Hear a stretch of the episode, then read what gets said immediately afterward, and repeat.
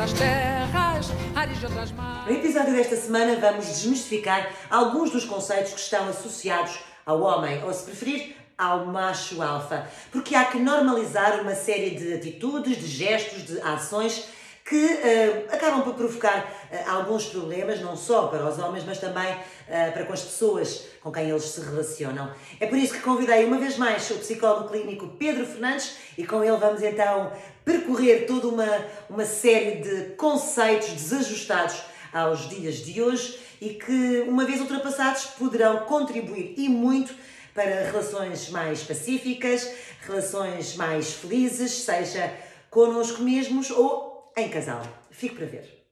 Pedro, estamos aqui de novo. Antes de mais, obrigada por estares novamente disponível uh, para levantar poeira. Hoje vamos dedicar uh, a um tema que, na minha opinião, é muito necessário um, normalizar e é um tema, enfim, vamos, vamos falar um bocadinho mais, vamos falar sobre homens e para os homens. Estás preparado? Vamos a isso. Antes de mais, uh, o que me levou a ter esta conversa contigo um, foi a ideia de que há, de facto, muitas coisas que é preciso normalizar um, num ambiente masculino. Uh, e a primeira pergunta que te faço é, é muito simples. Esta coisa do macho alfa existe mesmo ou é um estereótipo criado uh, pela sociedade? Uh, eu acho que é as duas coisas. E existem alguns frutos desse estereótipo. E existem muitos outros que tentam combater esse estereótipo sem se sentirem mal, sem se sentirem fora da norma. Hum, não sei se queres que eu fale um bocadinho de precisamente do que é que isso. Ou ias Sim. Sim. Porque repara, eu, eu, diria, se calhar, mais do que o macho alfa, eu diria que nós, no fundo, somos todos um bocadinho herdeiros desta ideia de que um, o que é masculinidade? Ser um homem masculino e de preferência viril. É? que é uma coisa que constrói-se com base na negação de uma série de coisas. Ser homem masculino é não ser eh, feminino, é não ser frágil, é não ser homossexual. Quer dizer, basicamente era isto. É? E, e, e, quando isto assenta, estes estereótipos assentam em outros estereótipos, que, é, que são os sexismos, que é esta ideia de uma visão essencialista de que nós, homens e mulheres, somos por natureza muito diferentes. As mulheres são mais delicadas, é da natureza dos homens trair, os homens não choram, o homem é ativo, a mulher é passiva. Tudo estereótipos que eu acho que felizmente estão a ser, de certa forma, de, desmontados, não é? Mas tu ainda, vi, ainda vês muito hoje, menos, é verdade. Na minha geração, na minha adolescência, havia claramente um duplo padrão da reputação. O que era uma boa reputação masculina? Era uma coisa que se conquistava. Quanto mais namoradas conquistássemos, melhor a nossa reputação. As mulheres era exatamente o contrário. Uma boa Sim. reputação era uma reputação que se defendia. E, portanto, era quanto menos melhor. É? Por isso é que normalmente se dizia que nos cafés eles, quando falavam das suas conquistas, mentiam para mais e elas mentiam para menos. Precisamente para defenderem esta questão da, da, da, da, reputação. Portanto, eu diria que, que é isto. E é uma coisa que. Eu estou a pôr isto de uma maneira mais leve, mas é uma coisa que aprisiona muito os homens. Quer dizer, por não encaixarem nesta Uh, repara, até nesta questão de tu vês homens que não se sentem livres no sexo para dizer que não. Para dizer que não, hoje não me apetece. Não é? é verdade que também há homens que não conseguem ouvir um não, não é? sem amoar dois ou três dias e fazer para ali uma, uma cena infantil. Mas, um, e isto vem muito deste, desta sociedade patriarcal heterossexual que ainda tem de facto este, este peso. E portanto, repara, o que é que era o macho alfa? Era alguém que era dominador na relação, até um bocadinho agressivo na maneira como se expunha, alguém que desprezava os sentimentos, expressar sentimentos e falar sobre sentimentos, um, que ia colecionando muitas mulheres era alguém que estava sempre disponível para o sexo. Ora, hoje em dia, tu ouves muitas mulheres Mas para também, quem... desculpa, também há aquela questão, hum, se calhar mais antropológica, da, da proteção, do que toma conta. Sim. Uh, não é? Sim, e da Esse competição. é verdade. E da, e da, competição com os outros machos, não é? Porque também. Porque o macho alfa também é, é, é, é muito competitivo, não é? Competitivo. Mas a verdade é que esta descrição que eu te fiz agora, tu ouves muitas mulheres para quem isto é um, é um turn-off. Quer dizer, isto que na fantasia de alguns homens ainda é uma coisa que as excita, e que, e que as estimula, estamos a falar de relações heterossexuais, mas isto para elas, uhum. para muitas delas, isto de facto é, é, é um turn-off. Portanto, eu diria que o, macho, o macho alfa de antigamente eh, eh, começa a ser um incompetente amoroso 2.0, quer dizer, porque hoje em dia... hoje em dia Vamos ajudá-los a voltar a uma vida prazerosa e, uh, e equilibrada com os nossos Não, conselhos. Repara, eh, desde logo esta ideia, precisamente que eu estava a dizer, é que um homem seguro um homem seguro pode ter medo, pode, pode ter inseguranças até ao, nível, até ao nível sexual, pode até ter falhas de direção pontuais. E isto é uma coisa que assusta brutalmente este tipo, este tipo de homens, porque à mínima falha sentem que é todo, todo o eu, toda a masculinidade que, que desmorona, não é? Aliás, se calhar, uma das coisas que podemos pensar é criar aqui um movimento de o direito dos homens de falharem na cama, não é? Que é uma coisa. Que é uma coisa... Oh, Pedro, mas agora tu que eh, no teu trabalho, na tua área em que trabalhas, diz-me uma coisa, isso é super comum, não é? Não Sim. é só algum, não são só alguns homens, hum, enfim, que veem falhada a ereção. Acho que é qualquer momento da vida acontece a todos, não? Sim, repara, a, a, falha, a falha pontual e esporádica, sim não é? Porque, porque está cansado, porque bebeu demais, porque comeu demais, porque não lhe apetecia tanto, mas foi cumprir o seu dever, o seu dever conjugal, enfim. Uh, porque está deprimido, enfim. Porque pode, pode estar numa fase mais depressiva, é verdade. Porque pode estar até meio zangado com, com a pessoa com quem está na Sim. cama e, e, e, aquilo interfere depois no, no desempenho. Uh, mas para, até de forma um bocadinho provocatória, eu diria que a falha erétil é o destino de qualquer homem. e portanto é bom que eles se preparem. O que acontece é que normalmente são, é isto que eu estou a dizer, é uma falha esporádica sem grande importância, se eles não atribuírem grande importância, não é? Porque esta é uma ideia que, que lá está, ajudar a desmontar o estereótipo de que o homem viril também pode ter falhas. Aliás, para, a partir do momento em que as relações passaram a ser mais equilibradas, em que homens e mulheres passaram a ter os mesmos direitos ao prazer, em que, em que o prazer delas passou a ser tido em conta e eles passaram a estar muito atentos a querer, dar, a querer que ela tenha prazer. Começaram a, estar. Super otimista, o mundo ainda está a aprender. Sim, mas, mas, mas, mas, mas estamos nesse caminho. Sim, estamos, estamos, estamos. E, e a partir desse momento, a, a, velha, a velha desculpa de que hoje não me apetece que me dói a cabeça deixou de ser uma desculpa exclusivamente feminina. E aí eles também lhes dói a cabeça e também estão cansados porque, porque é isso. Quer dizer, portanto, eu acho que uh, era uma boa ajuda eles aceitarem, porque repara, uh, desde logo, se aceitarem que isto possa acontecer e que não é, não deixam de ser masculinos por causa disto, a coisa passa. E se não passar, mais facilmente pedem ajuda. Normalmente o que é que acontece em situações como esta, quando eles não pedem ajuda logo? O que é que nós vemos? Vemos que são homens que depois vão, têm uma atividade sexual muito ansiosa, que vão para a cama e, por exemplo, se não estão seguros da sua ereção, eh, assim que a ereção aparece, encurtam muito os preliminares, querem logo ir para a penetração antes, antes que a ereção se perca, ficam em pânico com qualquer eh, segundo de paragem, seja para mudar de posição, seja porque precisam colocar o preservativo, e em alguns homens até depois começam a ter uma ejaculação cada vez mais rápida, numa lógica de deixa despachar isto antes que a ereção se perca. Dizer, e, portanto, Ou seja, ainda se pode agravar essa situação fruto muito, dessa ansiedade que é gerada. Claro. Há, há, um, há um número até relativamente grande de, de, de, disfunções eréteis que começa assim. Começa por uma coisa que correu mal um dia porque Sim. um destes motivos que eu falei, a pessoa está cansada, bebeu demais, não lhe apetecia assim Sim. tanto e a partir dali instala-se o pânico e na vez seguinte ele já vai fazer um teste. É? Mais, do que ter, mais do que ter relações sexuais, ele vai fazer um teste. E, e já vai, okay, que vai, vai... Já vai, vai, vai, vai, testar a sua ereção. Vai, consegue. vai, sim, vai perceber sim. se aquilo foi só um episódio. Mais do que ter prazer, ou... quer é tirar a limpo.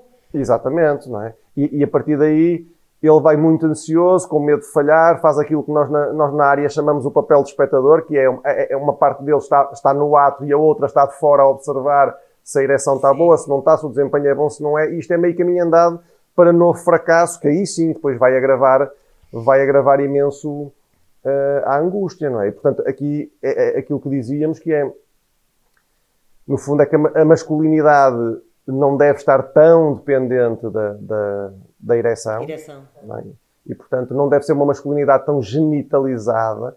Uh, aliás, uh, repara, uh, nós já falámos disto em off, quer dizer, a questão de um, nós, a sexologia transformou a disfunção erétil, antigamente chamava-se impotência, não é? Sim. E não é por acaso, porque esta designação de dizer que um homem é impotente é uma coisa que é muito mais profunda, quer dizer, fere muito mais a sua autoestima, dá uma ideia quase de uma impotência generalizada, quer dizer, ao passo que a, a disfunção erétil é uma coisa mais. Não dá vontade de marcar uma consulta porque se é impotente, não é? Exatamente. Se for porque tem aqui uma disfunção, vai-se tratar. Uh, tem um ar mais irreversível a impotência, não é? A palavra impotência. É isso, é. E, e não é. Não é? Mais irreversível e mais pesada ainda. Sim, quer dizer. Sim, sim. Mas é isso que tu dizes. Mas repara, mas voltando à, à tua questão do macho alfa, outra das, outra, outra das questões que nós vemos muito naquilo que eu dizia da competição entre pares, entre machos, é que tu repara, se, se, se houve tempos em que as pessoas queriam estar na média, ninguém queria estar abaixo da média, hoje em dia já não basta estar na média, as pessoas querem estar acima da média. E, e é isso que justifica, por exemplo, o consumo desenfreado dos medicamentos para a disfunção erétil, os, os Viagras e os seus sucedâneos, um, por pessoas que não têm nenhuma dificuldade de ereção, mas apenas quando, querem é falas, aumentar a sua performance.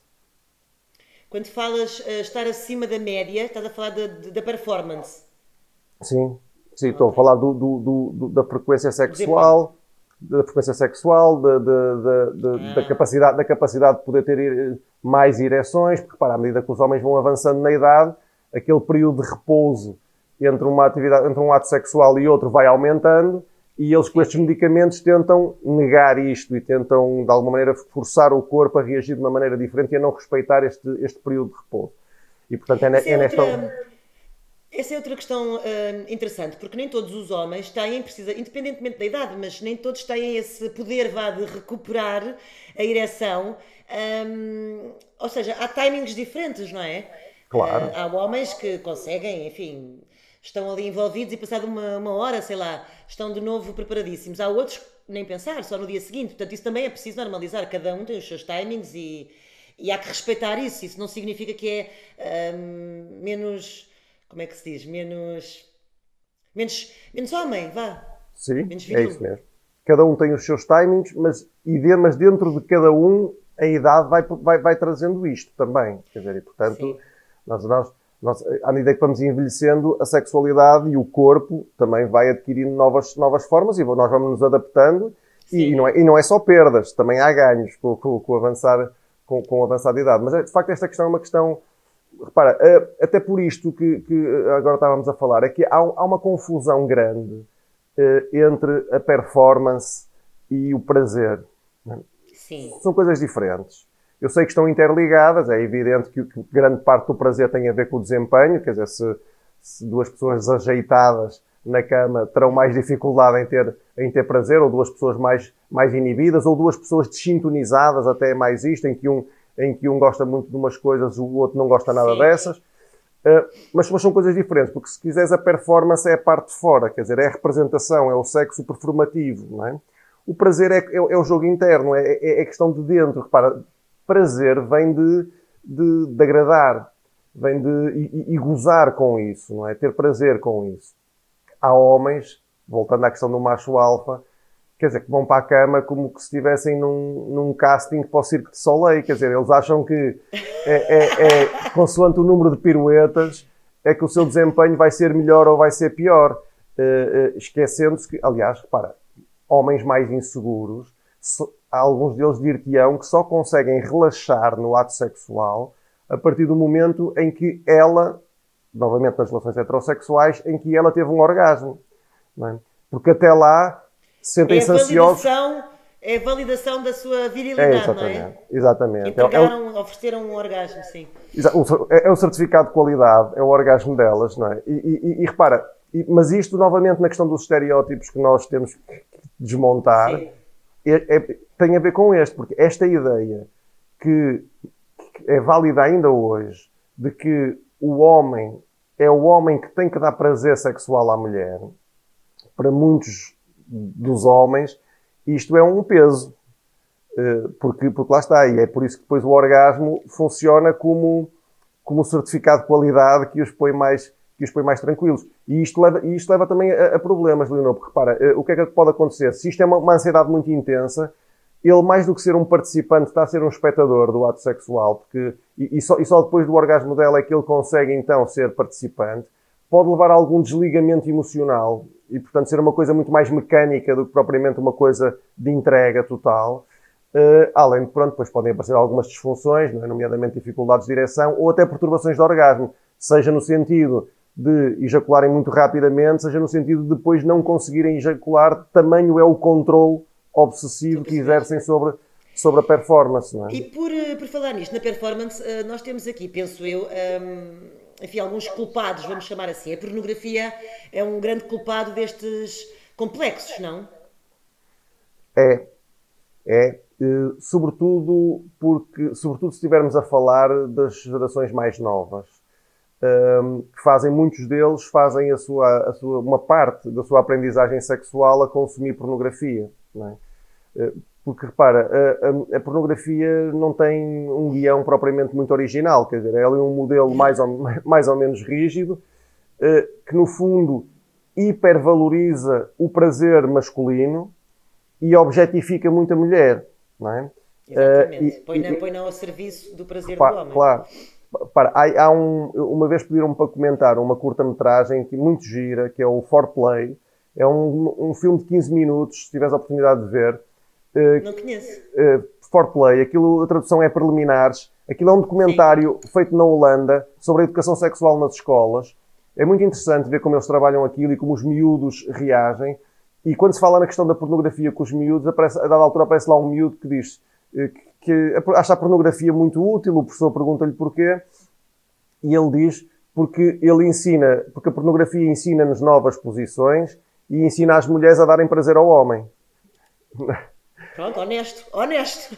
Não, honestíssimo. É errado, dizer, mas honesto, sim. Não, sim, é honestíssimo. É e, portanto, isto mostra esta, o perigo, de, lá está, dos estereótipos no ecrã e, e ainda por cima, muitas das vezes, com alguma violência à mulher, eh, é? para que eh, dizer, os, os, eh, o sexo mais agressivo, os estalos, os insultos, as simulações de violação, quer dizer, tudo isso faz parte da, dos guiões da pornografia e isso para, algum, para algumas pessoas, nomeadamente para alguns homens, eh, funciona como um modelo de referência. E isto é evidente que vai gerar, vai gerar esta pressão de acharem que é aquilo que as excita a ela e é aquilo que, é um, que lhes garante lá o tal certificado de uma boa masculinidade. E isso pode ser um caminho perigoso, como, como, como compreendes. Não é? Sem dúvida. A performance eh, e prazer estão, portanto, eh, devem ser devidamente um, tratados, não é? Como não se deve ter uma relação sexual a pensar na performance, certo? O ideal é sermos eh, quem nós somos, deixarmos ir, enfim. Até se costuma dizer que no sexo é aquele momento em que não pensamos em nada, nos esquecemos do mundo, da vida lá fora. Portanto, é suposto estarmos mesmo nesse, nesse estado de espírito. Há aqui, penso eu também, sabes que, algo sabes que, que veio agravar. Deixa-me só, oh, Leonor, eu não resisto, não, não resisto agora a acrescentar ao que estás a dizer. Sabes que um dos meus escritores favoritos, o Philip Roth, a dada altura, num dos seus livros, diz, diz, diz, qualquer coisa que é o sexo é a nossa vingança contra a morte. Hum. Porque, ah, porque, é, porque dizer, são eh, pequenas mortes. No, no, no, no, sexo para tudo, somos imortais, para o tempo, param as angústias, tudo fica lá fora. Ora, o que tu estás a dizer é que estes homens, no fundo, trazem angústia para dentro do ato sexual, que é esta, esta questão mais mecânica do, do desempenho. Portanto, isso é muito importante o que tu estás a dizer, porque, para embora as coisas estejam interligadas, é bom que os homens percebam que a performance é uma coisa, o prazer é outro. Pode haver muita cambalhota e pirueta sem haver grande prazer e o contrário também pode acontecer. Da mesma maneira que ligação que se estabelece entre as duas pessoas e o orgasmo também é uma coisa diferente. Quer dizer, pode haver orgasmos sem haver grande ligação afetiva naquela, nem grande entrega e às vezes acontece o contrário. Às vezes acontece grande ligação e até algum prazer não havendo orgasmo. Também é bom que se diga. E outra coisa é que esse orgasmo não está dependente da penetração, não é? Isso é também, acho que, algo claro. que se deve normalizar. Não, há, não, há que haver, não tem que haver penetração uh, para haver um, uma relação sexual prazerosa uh, para ambas as É verdade. Aliás, uh, quer dizer, eu partamos de, de, ouvir isso, a forma como, em alguns casais, um, ainda há homens que, por exemplo, durante o coito, ficam, sentem-se ameaçados se a mulher, durante a penetração, se estiver a estimular o clitóris ao mesmo tempo. Verdade. Uhum. Porque, porque, sentem isso, lá está, como uma, como uma falha, quer dizer, mas eu não lhe chego. a penetração não exato. Sim, sim. É exatamente isso, não é? Quer dizer, e, portanto, às vezes é preciso, é preciso explicar que, evidentemente, o clitóris é, é, é, a zona mais, mais excitável da mulher, onde. E, e, portanto, há muitas mulheres, muitas mesmo, que não conseguem ter orgasmo durante a penetração se não houver estimulação do clitóris, não é? Não são todas, mas há muitas. Fica aqui, fica aqui o recado para as pessoas que estão a assistir, em particular para estes homens, uh, para perceberem que de facto não tem nada a ver com não, não serem capazes, tem a ver com as mulheres quererem, enfim, nesse momento, ter o prazer máximo. E esse prazer máximo pode-se alcançar dessa forma assim. Também há homens muito generosos que o fazem ou que o tentam fazer, não é? Às Sim. suas companheiras, Sim. por assim dizer. Um, Pedro, outra questão uh, é que me parece que esta masculinidade toda também veio a ficar um pouco ameaçada um, porque há muitos homens que não são heterossexuais. E esses, de uma forma ou de outra, parece que têm, hum, enfim, uma postura. Pelo menos já encaram uh, isto de ser masculino de outra maneira, verdade? E portanto, o tal macho alfa tem, tem parece-me, tem ainda aquele pudor de ser um homem talvez mais romântico, ou um homem mais atento, ou um homem mais uh, despreocupado consigo e num todo com o parceiro, com a parceira neste caso, com medo de ser, enfim, confundido ou de ter. Ele quer se demarcar, por assim dizer, uh, dos homossexuais ou dos homens mais afeminados. Uh, será verdade? Eu vejo isso acontecer. Eu vejo.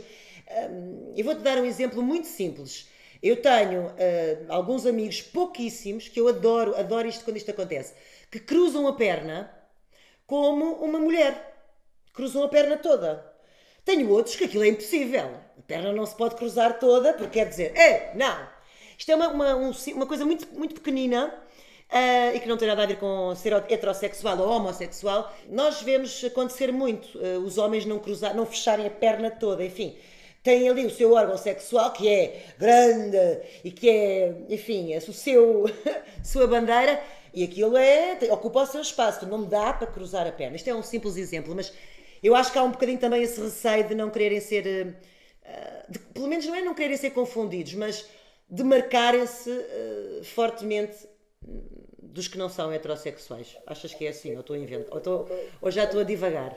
Não, acho que é assim para alguns, mas acho que. Uh, mas não é assim para todos. Acho que, repara, mesmo esta questão destes estereótipos da masculinidade e da virilidade eh, mesmo, mesmo os homossexuais eh, também sofrem de alguma maneira com isto. Repara, Sim. tu, tu eh, vou-te dar aqui um pequeno exemplo, não te vou amassar, não te preocupes, que é uma coisa, é uma, é uma coisa muito curta, não, mas é que eu tenho aqui uma coisa muito interessante sobre isso que acabas de dizer. Isto é do, do, do Andrew Solomon, é, um, é um livrinho pequenino, isto lê-se num fim de semana, que é muito interessante. Ele é, ele é gay e é, e é consultor para. é consultor LGBT em, em Nova York. Uh, e agora, ele, e é um livro em que ele fala. Este livro nem é, so, é sobre o suicídio e a, e, a, e a, depressão e a solidão, mas ele, a dada altura, vê só esta pequena parte, é muito curta, em que ele está a falar dele, na, na primeira pessoa. Sei que há muitas coisas da minha vida que são, pelo menos em partes, compensações excessivas devido aos persistentes sentimentos homofóbicos de falta de masculinidade faço parapente, tenho uma arma de fogo, tudo para tentar compensar aquilo que continuo a conceber como a falta de masculinidade patente no meu interesse por roupas, por arte, no abraço, seja de cariz erótico ou emotivo, entre homens.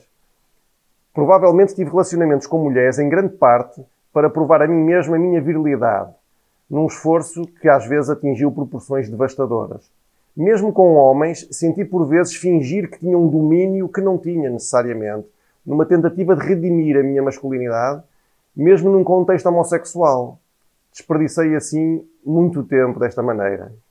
E portanto. Que giro, Pedro! É na mesmo, que interessante. É, portanto, isto, isto, é muito, muito interessante, porque estamos a falar de um homem, um homem culto, que vivia numa, numa família de classe média alta, um, homossexual, com interesse na área, ele é consultor LGBT, e a falar da sua experiência e que, como ele, durante o seu processo de aceitação da homossexualidade, sentiu necessidade de fazer coisas apenas para provar que era masculino, ter, ter arma de fogo, fazer parapente, mostrar-se mais dominante do que o que era, e portanto isso vai ao encontro daquilo que tu estavas a dizer, é? de como estes estereótipos, mesmo estereótipos que estão muito associados aos heterossexuais, também invadiram uh, as mentes de, de alguns homossexuais, não de todos, claro.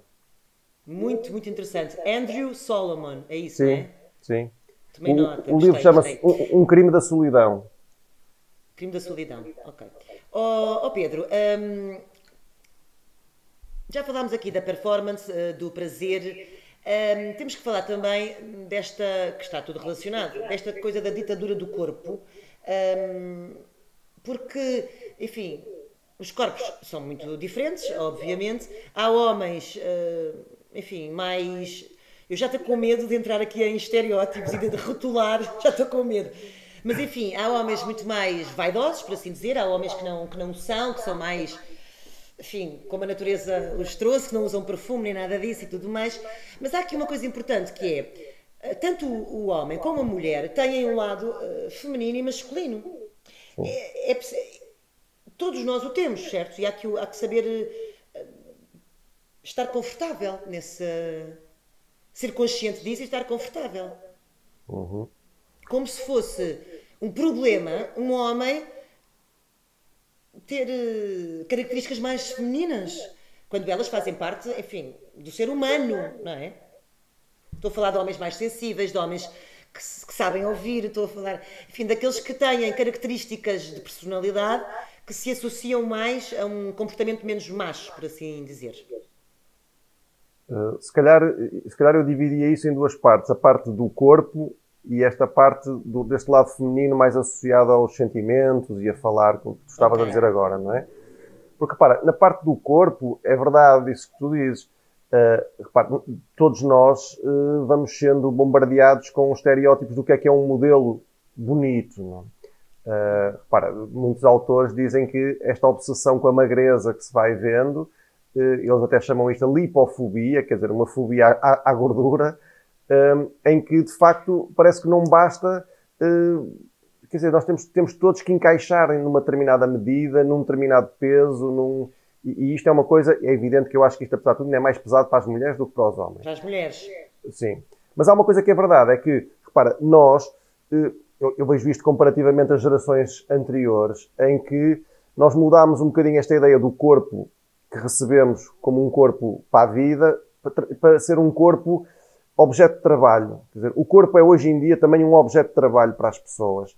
Uh, seja no sentido que tu disseste, quer dizer, de, de, de, pilar, de tatuar, de ir ao ginásio, de pôr implantes de, de silicone. Uh, depois, uh, que tem aqui, uma, tem aqui uma, uma, uma armadilha perigosa. É que, ao dizermos que isto, e ao criarmos imagens estereotipadas do que é um padrão de beleza, depois estamos a dizer àqueles que não encaixam nesse padrão que se não encaixam a culpa é deles. E, portanto, eh, se quiseres, os, os gordos são vistos como uma coisa uh, altamente culpabilizante para eles, quer dizer, como se fosse, Bem por, visto, não, se fosse, se fosse por, pre, por, preguiça, porque, por desleixo, quer dizer, se, e, e, e, isto é uma coisa, quase até como uma coisa merecida, quer dizer, estás assim, tens o corpo que mereces, quer dizer, é uma, que é uma coisa muito feia e muito perigosa de se passar para, se passar para as pessoas. Aliás, eu até acho que uma das coisas que, que eu vou vendo na nossa sociedade é que parece-me que está a começar a haver uma maior eh, diversidade de imagens corporais eh, menos, menos fixas, menos estereotipadas, em que depois cada um pode fazer as suas, as suas, as suas escolhas. Mas, mas quer dizer, mas voltando à questão do corpo, nós vivemos um tempo e uma sociedade em que, de facto, erotizar a imagem corporal e, portanto, não ser aquilo que eu dizia do corpo destino, este é o meu corpo e pronto, eu tenho que o aceitar e, e vou andando. Não, este é o meu corpo, mas se eu não estou totalmente satisfeito com ele, se eu acho que o posso melhorar e tornar eroticamente mais apelativo, eu vou fazê-lo. esta ideia para agradar os outros, mas também para agradar o espelho, não é? Nós somos uma sociedade um bocadinho narcísica e, portanto, antes de tudo queremos nos agradar a nós. Esta é uma ideia que está muito, muito, muito presente e, portanto, as pessoas sentem-se quase que responsáveis pelo corpo que têm e pela forma como o utilizam, por exemplo, para a sedução, não é? E isso tem por trás eh, uma falta de autoestima ou não necessariamente? Eh, depende, não necessariamente. Pode, pode ter se toda a minha, se, quer dizer, se lá está, se todo o meu eu fica dependente daquilo, claro que sim. Quer dizer, Narciso, Narciso é alguém que está apaixonado pela sua própria imagem, sim. quer dizer, e portanto, no fundo, sim, há pessoas que trabalham o corpo, mas no fundo o que elas querem é perceber que os outros admiram o seu corpo ou até desejam o seu corpo e isso, isso chega-lhe. Outra coisa é nós termos um grau de narcisismo residual pequenino Sim. que nos leva a querer cuidar do nosso corpo, estar mais saudáveis, estar mais bonitos. Quer dizer, eu, eu daí não vejo mal nenhum, quer dizer, bem, bem pelo contrário. É? Agora, também dizer uma coisa, já agora relativamente à questão do corpo, que não me posso esquecer, é que é bom que as pessoas tenham a noção que uma dose residual de insatisfação com o corpo haverá sempre. Não há ninguém, não há ninguém que seja honesto ou que não seja ou que não tenha lá está uma perturbação narcísica da personalidade. Não há ninguém que não consiga dizer, ok, tudo bem, eu posso até não estar mal, mas quer dizer, mas ou já estive melhor, ou mudava isto, mudava aquilo, tirava uma gordura aqui. Os mais, os mais altos queriam ser mais magros, os mais magros queriam ter mais peso e mais músculo, quer dizer, portanto, está toda a gente um bocadinho insatisfeita com o corpo. Mas esta questão é, é, importante perceber que pode haver uma diversidade. Aliás, há uma, há uma, coisa curiosa, e nos homens, e sobretudo nos homens com, que vão aumentando na idade, tu vês isto. É que o gosto, aquilo que atrai, pode mudar com a idade. Uhum, uhum. Um, e refiro-me ao corpo, não é? Aliás, tu encontras alguns homens que te vão dizer coisas muito curiosas, sobretudo uh, na faixa ali da, da, da meia-idade, que te vão dizer coisas deste género, que é, eu uma coisa é eu dizer assim, aquela mulher, estamos nas relações heterossexuais, aquela mulher mais magra, mais alta, é, é, ao olho é o que me agrada mais, mas eu, quando vou para a cama, não é aquilo que desejo. Ou quando pesquiso na net uh, mulheres em sites de pornografia ou coisas afins, não é aquele perfil de mulher. São mulheres completamente diferentes. Pois um será mulheres mais de cor, sem ser de cor, mais, mais gordas, menos gordas, não interessa. Mas isto é uma coisa muito interessante, que é, no fundo, também perceber que pode haver esta, esta, esta diferença entre aquilo que eu acho que na fotografia, que ao olho, à vista, me parece uma coisa bonita, mas depois ok, mas depois não é aquilo que me dá mais prazer, nem que me excita mais, eu queria procurar uma coisa um bocadinho diferente. Isto é uma coisa muito interessante. Até pode intimidar, não é? Estar de facto claro. uh, um homem ir para a cama com uma mulher que, que, se assemelha na performance e no aspecto a uma atriz pornográfica, até pode uh, intimidar o próprio homem, não é? Assim como intimidam mulheres com poder não é? Estou a falar de, agora já não é na parte física, mas agora uh, resvalando um bocadinho para o lugar na sociedade, mulheres bem-sucedidas, mulheres independentes, uh, até divorciadas e, portanto, independentes, um, acaba por ser às vezes uh, um desafio se calhar um bocadinho maior, se calhar não? Para alguns homens, sim. Maior para, para que ele descontraia e fique. Sim, Sim, para alguns homens sim, repara. Uh, uh, isso é uma. Quer dizer, haverá homens que lidam perfeitamente bem com isso, mas para alguns homens sim, sobretudo estes homens que, que cresceram, desde logo cresceram com este modelo patriarcal, não é? De, sim. e repara, na, na, geração dos meus pais era muito comum, e, e, a geração dos meus pais está aí, não foi há 200 anos, uh, era muito comum uma mãe que era a fada do lar, cuidava dos filhos, que que não tinha acesso a dinheiro. As mulheres não votam, não votam assim há tanto tempo, não têm carta de condução assim há tanto tempo. E, portanto, é evidente que isto, indo para o sexo, era uma coisa muito. porque a mulher não, a mulher não, não reclamava. A mulher eh, não tomava a iniciativa, a mulher tinha que estar passivamente à espera das iniciativas do homem. A partir do momento em que isto muda e as mulheres passam a ter outro tipo de poder na cama e fora dela, claro que há homens que, que ficam muito, muito assustados com isso, até nesta questão que temos estado a falar, que é, mas quer dizer, uh, uh, estás a ver a questão dos estereótipos, quer dizer assim, bom, uh, mas quer dizer, mas se é ela que agora toma a iniciativa, se vamos para a cama e ela é que decide que hoje quer fazer assim ou quer fazer assado, mas não estará ela a assumir o meu papel, não estará ela a fazer de homem na cama? Se ela está a fazer de homem na cama, eu estou a fazer de quê? Estou a fazer de mulher? Quer dizer, percebes a lógica que, que, atormenta, que atormenta muitos homens? É deitar abaixo, é deitar abaixo estas estas ideias todas preconcebidas e, enfim, estar ali em pé de igualdade, não é? Em, em equipa. Até, Agora, até porque, repara, eh, se há, se, há, se há sítio onde, às vezes, entregar o poder e ser submisso não é mau, é na cama. Confiem, confiem nas mulheres. Confiem nas mulheres. Nós não fazemos a coisa pela metade. Nós, queremos, nós não queremos o prazer pelo prazer. Nós queremos o prazer, a emoção, o melhor que conseguirmos, não é? O que, que, que, que acontecer. E é, e é isso que faremos. Uh, para os dois, obviamente. Não, e, e, o pessoas, e, o que as pessoas, livres de preconceitos e de, e de medos podem fazer é, é isso: é, é, poder experimentar diferentes papéis sem se sentirem ameaçados. É? Alguém... Ah, e também um bocadinho, parece, um bocadinho de imaturidade masculina. Por exemplo, quando falavas da mulher uh, se estimular durante o ato sexual, estando a ser penetrada pelo homem, um, há aí também um bocadinho de imaturidade, uh, que é preciso uh, chegar lá com uma faca, uma faca e ir cortando essa imaturidade toda, porque o homem tem que ficar contente, porque a mulher que ama, ou não, pode ser enfim uma relação, está a ter imenso prazer com ele, independentemente de como surge esse prazer, é partilhado e está ali, uh, enfim, a ser vivida dois, não é?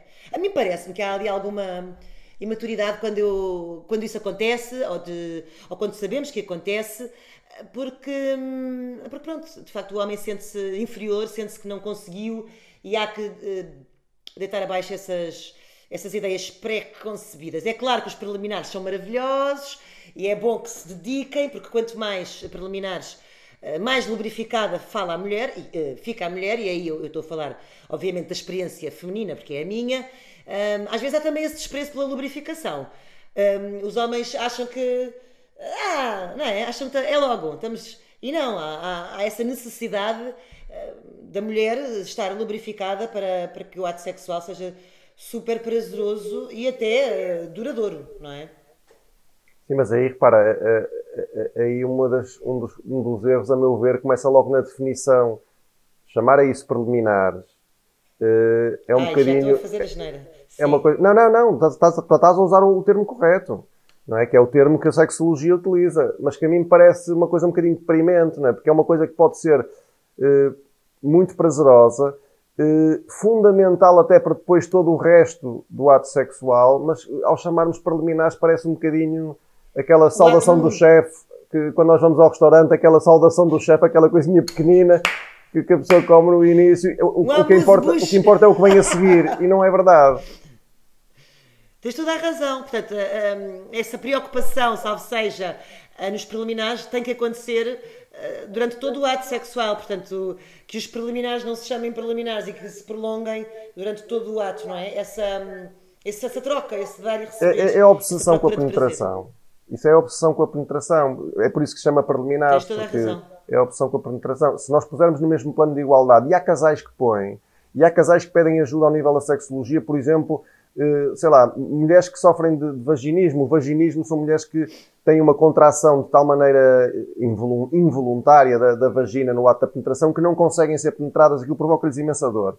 E, portanto, são mulheres que podem estar durante muito tempo sem haver penetração, mas têm vida, vida sexual e pedem ajuda. E quando pedem ajuda e resolvem o problema, e, portanto, já podem ter penetração, muitas delas descobrem que elas e eles descobrem que afinal aquilo que se chamam os ditos preliminares, que era o que eles faziam sempre porque não podiam ter penetração, não é pior em termos de prazer do que, não, do que a penetração em si.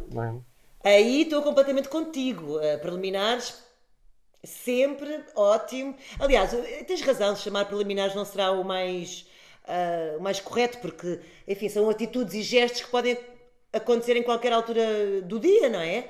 No fundo, são atos de de amor físico, ou de tesão, de desejo, como seja, são demonstrações dessas emoções que, que nos estão a passar e que podem acontecer, não necessariamente num ambiente de cama, não é? Dar um, um grande beijo na boca ou um abraço assim mais coisa na cozinha é uma coisa perfeitamente possível e saudável e prazerosa. Portanto, há que. Hum, estou a falar em relações, neste caso, de. Também estou a falar um bocadinho daquilo que eu acho que é prazeroso, não é? Estou a falar um bocadinho da minha opinião pessoal, que é é prolongar essa, essa maneira de estar ao longo do dia, não tem que ser só necessariamente um, ali na cama. Falavas em pedir ajuda, e essa, se calhar, é talvez aqui um ponto final na nossa conversa, que ainda há muito, há muitos, eh, ainda há muita dificuldade a um homem em falar, seja com um amigo, desabafar com um amigo. Os homens não desabafam, não falam. Uh, a maior parte das vezes, quando nós vemos, por exemplo, um divórcio, nós vemos que, as, que a mulher e as suas, os seus amigos Ok, há ali uma conversa, estão a par, mas de repente os amigos uh, do homem do casal ficam. Ah! Não faziam ideia, não sabiam, não sonhavam. Um, há muito essa, esse, esse fechar-se em si mesmo e essa vergonha de assumir que as coisas não estão bem. Uh, há muito. Uh, e essa é uma diferença de género muito grande. Repara, aqui há uns anos, não sei precisar, mas são 4, 5 anos, não é mais do que isto saiu um, um, estudo do Serviço Social Europeu, que é assim que se chama, em que mostrava que Portugal, dos, dos, países da União Europeia, era o país em que havia uma maior diferença entre homens e mulheres que mostravam sintomas depressivos. Maior diferença, é? Uhum. E, portanto, quer dizer, a, a, pergunta que se punha é, quer dizer, mas então são os homens portugueses que são, que são assim tão resistentes e duros ou são as mulheres que são muito queixinhas e que se queixam por tudo e por nada? E eu acho que a questão é exatamente isso que estás a falar, é uma questão cultural, em que hum, significa que elas, hum, fruto da educação, fruto da cultura, podem, podem fazer isso, podem desabafar, podem chorar, podem ir abaixo, podem pedir ajuda a um psicoterapeuta e fazem isto numa fase muito mais inicial. Eles não. Porquê? Porque voltamos à questão do, do, do, do macho e da masculinidade, que é para o eles. Não chora. É isso para eles, qualquer fragilidade psicológica, de eu poder estar um bocado deprimido, de eu poder estar num processo de luto de uma relação que acabou, de eu poder, enfim, o que for, eu, eu estar triste, que é uma coisa tão banal, eu, para eles isto é sinónimo de, de, fraqueza, lá está, de ser maricas ou de ser feminino. E isto certo. tem enormes complicações, porque, repara, desde logo, aquilo que nós vemos nos consultórios é que, salvo algumas exceções, eles, quando chegam ao consultório, chegam sempre em pior estado do que elas porque, porque elas pedem ajuda mais cedo, não é? É porque elas, ah, porque, porque, elas têm menos, menos vergonha em pedir ajuda e em dizer eu não estou bem por isto, por isto e por isto, não é? É o passo que eles uhum. têm. Tu ainda vês ainda, em alguns casos, são, são, são cada vez menos, mas consegues ver homens, por exemplo, que se a relação acabou ou está em vias de acabar porque ele descobriu uma traição, Uh, tem muita. Depois, para eles, faz muita diferença agora se eu vou desabafar isto com um psicólogo homem ou se eu vou desabafar isto com uma psicóloga mulher. Não é? Portanto, uh, existem todos estes preconceitos. Agora, é bom lembrar aos homens que quanto mais demorarem a pedir ajuda, pior vai ser. Mais uh, o gap, não é? Mais a distância. Vão estar, em, vão estar em pior estado, o processo terapêutico vai ser mais longo, vão acumular sofrimento muito dele até desnecessário que se podia ter resolvido antes.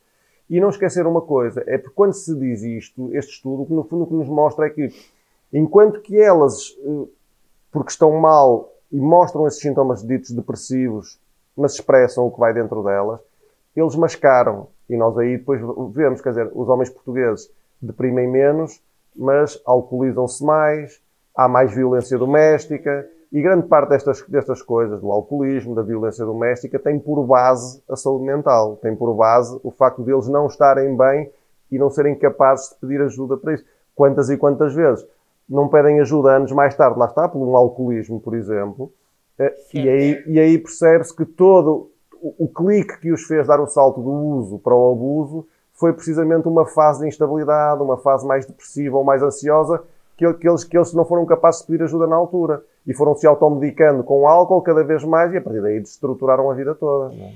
Passa de, uma, de um problema para outro, não é? Que eles para assumem. Dois... O alcoolismo não tem problema, exato, o alcoolismo não tem problema em assumir, não é?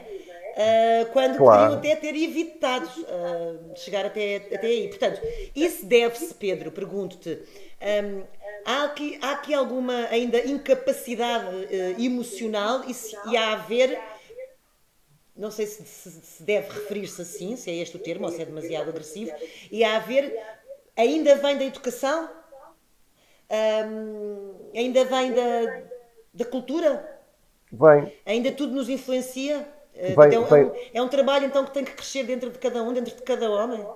Uh, sim, esse trabalho está a acontecer. Repara. Eh, sim, sim mas, mas é verdade o que tu dizes, vem da educação, vem da cultura, vem destes estereótipos que falámos aqui na nossa conversa, do que é ser homem, homem, como tu dizias, os homens não choram, ser homem não é ser menina, não é ser frágil, não é cá, não é, é, é até desprezar este tipo de sentimentos. Mas isso, está, isso, isso tem vindo a mudar. Agora, eh, vai mudando, mas ainda com alguma conflitualidade dentro das pessoas. E tem vindo a mudar até por uma, uma coisa, repara, as relações amorosas hoje estão, estão muito mais igualitárias, ainda não, estão, ainda não estão exatamente ao mesmo nível, mas, mas para lá caminham, e isso torna a relação também mais exigente, porque já não basta mostrar sentimentos, é preciso também que, falar sobre eles, não é?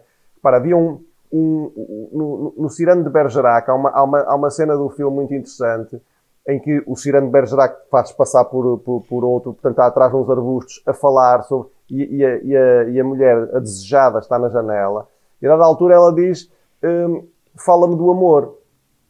E aí já não era o Cirano, já era o verdadeiro que queria seduzir Sim. a... E, e ele começa-lhe a falar deles. E ela diz, não, não, eu não quero que tu fales de nós, eu quero que tu fales do amor. Não é? Ou seja, hoje em dia há de facto esta necessidade de trazer a capacidade de falar sobre sentimentos, de falar sobre o amor. Olha, eu sou do tempo, quando comecei a trabalhar nesta área, em que ainda havia homens que, que proibiam as mulheres de ver as telenovelas brasileiras, porque aquilo mostrava-lhes padrões, padrões de relação muito mais igualitárias e muito mais afetuosas, e eles não queriam cá más influências em casa. Sem dúvida, grande tieta, não é? Que veio aqui claro, também ajudar as mulheres a sentirem-se no seu direito de ser sexys e poderosas. mas agora, mas agora repara, uh, mas há aqui uma questão que eu acho também uh, nos tem que fazer pensar a todos como é que podemos contribuir de facto uh, para desmontar estes estereótipos. Olha, uma, uma das maneiras é esta, é, é estarmos aqui a falar disto e, e pôr as outras é. pessoas que nos virem a pensar sobre isto, que é o facto de ainda há uma corrente que vê, que vê as pessoas emotivas em geral como um bocado desequilibradas. Uh, Qual corrente? Ah, ainda há uma corrente, ainda existe, pronto, ainda sim, não se desfez. Sim, ah, sim. Okay. E portanto, como se, ok, alguém que, que, muito emotivo, quer dizer, que eu consigo estar muito alegre e dou um abraço aos meus amigos e a seguir estou, estou chateado e sou capaz de chorar e abraçado a um amigo, quer dizer, veem isto como uma pessoa um bocado desequilibrada. Hoje em dia há uma palavra que está muito na moda que é a bipolaridade. A pessoa é logo rotulada de bipolar quando não tem nada a ver com bipolaridade. E isto se for... Eu sou muito assim, eu sou muito à flor da pele, por assim e, dizer. E se, for, isto, e se isto for associado aos homens, ainda lhe cola um rótulo, lá está um bocado feminino. E é curioso que dizer que um homem feminino parece que estamos a dizer uma coisa negativa, quando, quando se calhar não é. Se calhar um homem feminino é alguém que está, que está muito bem e que tem, e, enfim, não... E isto tem a ver com o quê? Tem a ver também com esta, isto agora indo mais para a saúde mental, porque às vezes as pessoas também Há aí uma coisa que a mim me preocupa muito, que são os chamados normopatas. Quer dizer, que, isto é, são aquelas pessoas, ao, ao, contrário de ti, são aquelas pessoas que, que estão sempre, são, estão sempre mais ou menos iguais. Quer dizer, eh, que pode-lhes acontecer a melhor coisa do mundo ou a pior coisa do mundo, que parece que estão quase sempre iguais, que não, que não transgridem nada, que não têm um pensamento fora da caixa, que não têm uma não atitude, que não têm uma atitude transgressiva. E isso, além de serem pessoas uh, muito aborrecidas e muito aborrecentes, uh, são pessoas que não estão assim muito bem da caixinha, digo eu. Porque, porque repare, porque é isto que os homens precisam também de perceber. Freud, isto já lá, vão, já lá vão muitos anos, Freud lembrava-nos sempre isso quando ele dizia que nós somos feitos de carne, mas vivemos como se fôssemos feitos de ferro. É? E não somos, nós somos feitos de carne. E, portanto, Exato eh, eu tenho alegrias, tenho tristezas, tenho sucessos, tenho fracassos, eh, ganho hoje, perco amanhã. É a vida, não tenho que andar por trás de uma, de uma armadura de, de, de normal pato. Ainda bem que dizes isso, porque eu acho que se criou tanto essa necessidade de, do politicamente correto, de controlar as é emoções, é que parece que quem. Hum, a quem salta a tampa, de repente é, é isso mesmo que tu dizes, é uma pessoa desequilibrada. Quando a tampa é para saltar no devido momento, não é? Todos nós sofremos, enfim, provocações e tudo mais. Eu digo isto porque já fui acusada disso mesmo. É, que exagero! E eu penso, que exagero? Se há um momento em que eu me devo passar mesmo, é este, em que aconteceu isto, porque isto é grave, não consigo manter-me estável. Isto prejudica-me. É um bocadinho, é um bocadinho isso também, não é? É isso. A mim irrita-me essa coisa do do rótulo do, do, desequilibrado ou da desequilibrada ou da histérica, como era antigamente, não é? Exatamente. Uma mulher Exatamente. gritava e tal, era histérica e se calhar até ia fazer um tratamento uh, adequado para, para isso mesmo. Mas, mas há boas notícias. Quando tu dizes que a mulher já está de facto, uh, já há um papel muito mais igualitário no casal, isso reflete-se, por exemplo, na terapia de casal, que hoje em dia é uma realidade e antigamente não. Hoje eu conheço várias pessoas Uh, que já passaram por isso uh, e que efetivamente uh, os ajudou bastante, seja para terminar de uma forma vá, respeitosa ou para reencontrarem-se e seguirem juntos. Isso também é um, é um passo. essa, o procurar ajuda, muitas das vezes com as mulheres, não é? Ao lado, estou a falar obviamente dos, dos heterossexuais, de casais heterossexuais.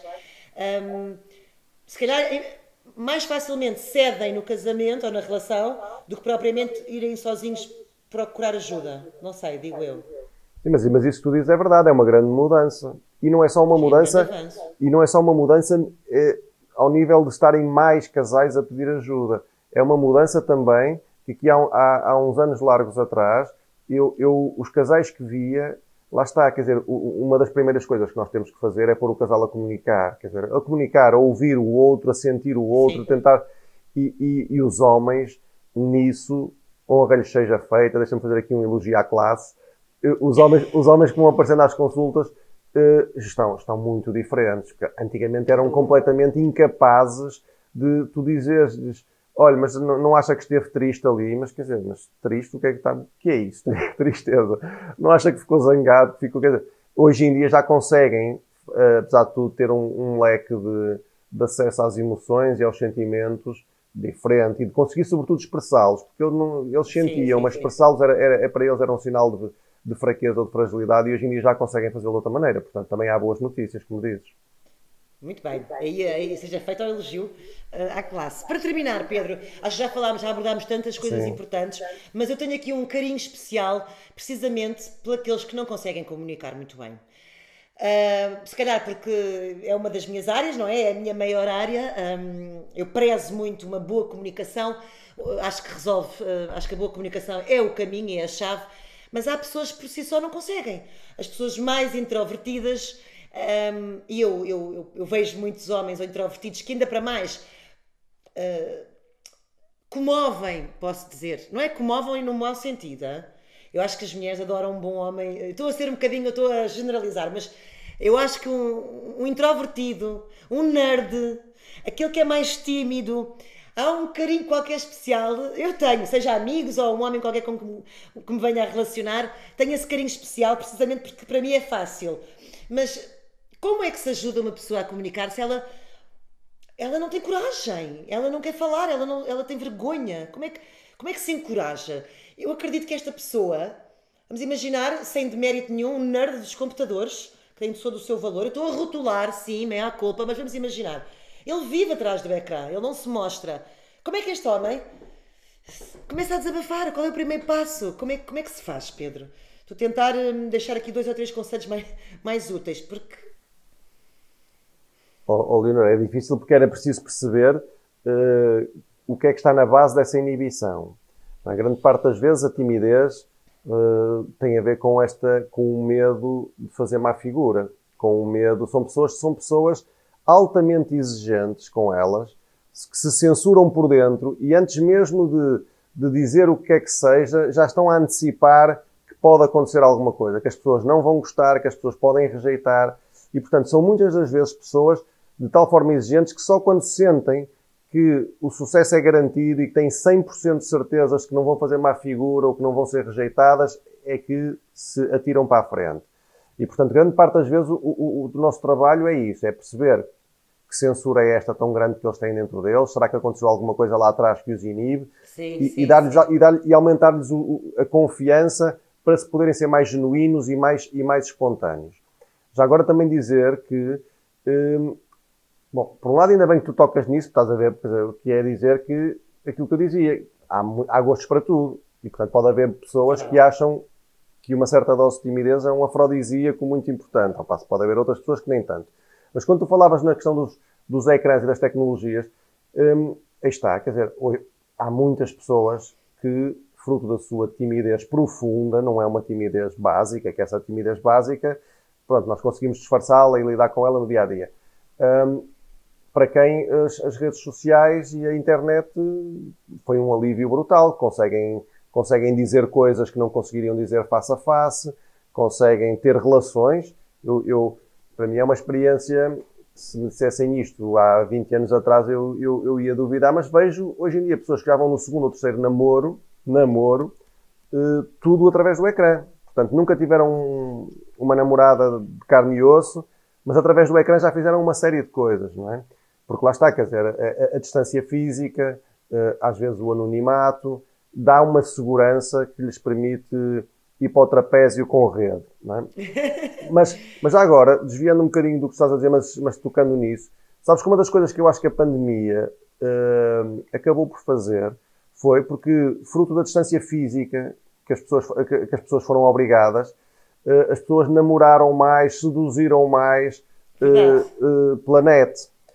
E isso estimula o desenvolvimento da, da palavra, da capacidade de seduzir, porque repara, porque é diferente. Uma coisa é duas pessoas vão tomar café ou vão almoçar fora, vão jantar fora, em que ali há uma corporalidade que às vezes o estímulo visual absorve tudo o resto. Sim, esta, sim, esta sim. distância obriga as pessoas a terem que articular pensamentos, estratégias de sedução, trabalhar a palavra. E isso, por exemplo, para os mais tímidos, eh, não foi necessariamente mau, esta parte.